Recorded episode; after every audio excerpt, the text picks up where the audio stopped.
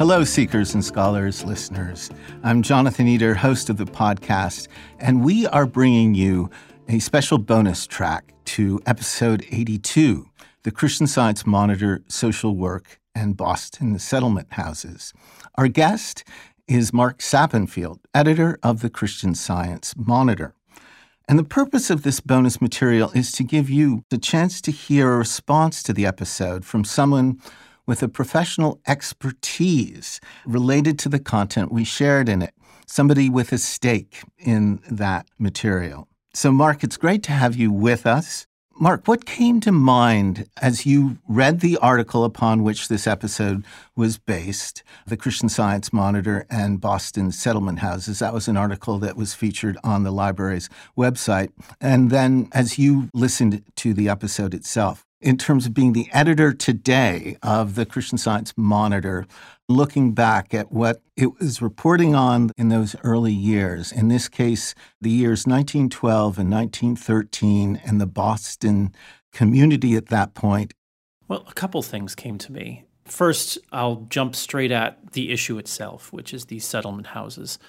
It struck me how current that was. Hmm. This was, you say 1912, so we're talking 110 years ago.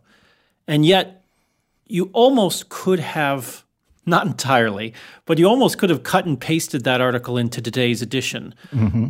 Obviously, not the facts involved, but the themes involved and the questions that were being asked by society.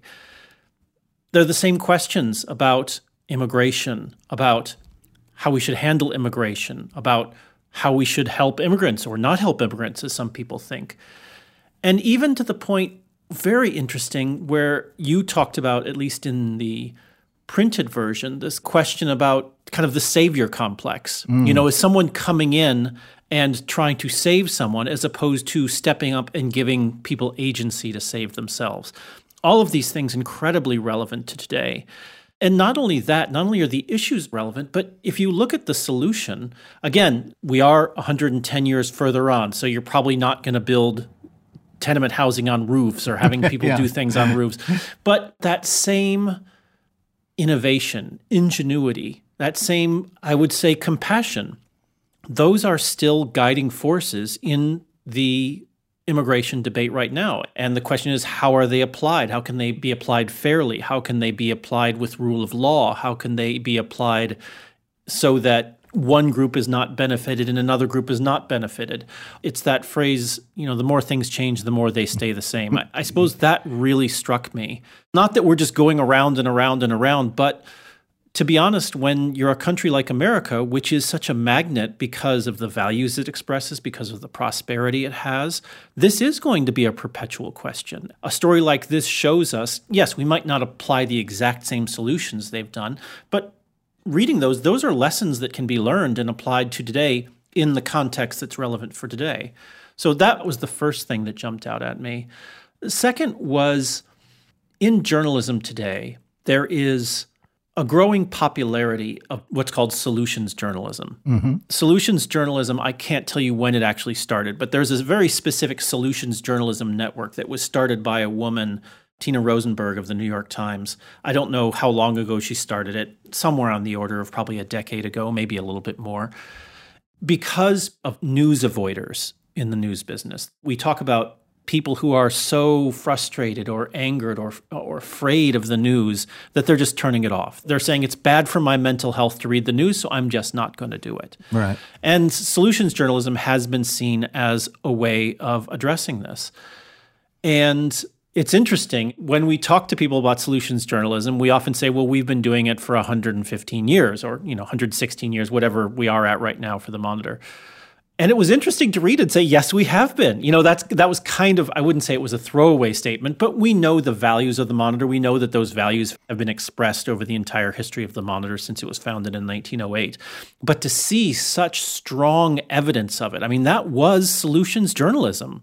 Mm-hmm. You know, in 1912 so there was something gratifying about that in seeing that what we are doing today, to me, and obviously this is in the eye of the beholder, but still very much is in line with what Archibald McLellan, who was the first editor of the Monitor, did back at the very beginnings of the Monitor. That initial impetus Well, Mark, so fabulous to hear your thoughts. They really speak, I think, to what our intentions and our highest ideals for the episode were as well to kind of feature that positive spirit that the monitor had at the same time one that was in a very sober way looking at what was happening with the um, settlement houses. So cheerleading but also being mindful of giving an accurate account of what was happening. And also your thoughts about the savior complex was so interesting, I thought, in those Monitor articles that I found, because some of them sort of backed up that notion of the settlement houses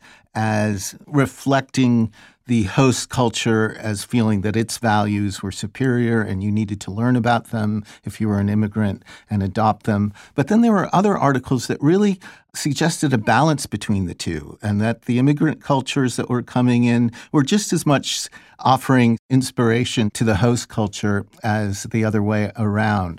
Well, what you say is, again, totally relevant to journalism today. Were the settlement houses somewhat patronizing of imposing a culture on another culture, or were they empowering? Mm-hmm. Well, the answer is probably both. Right. You know, and I think that's a lesson that we talk about in the monitor a lot today, which is that the truth is in the nuance. Mm-hmm. And that if the story isn't nuanced, it probably is not true. Not that it's false, but it's probably not really giving you a full view of how things are.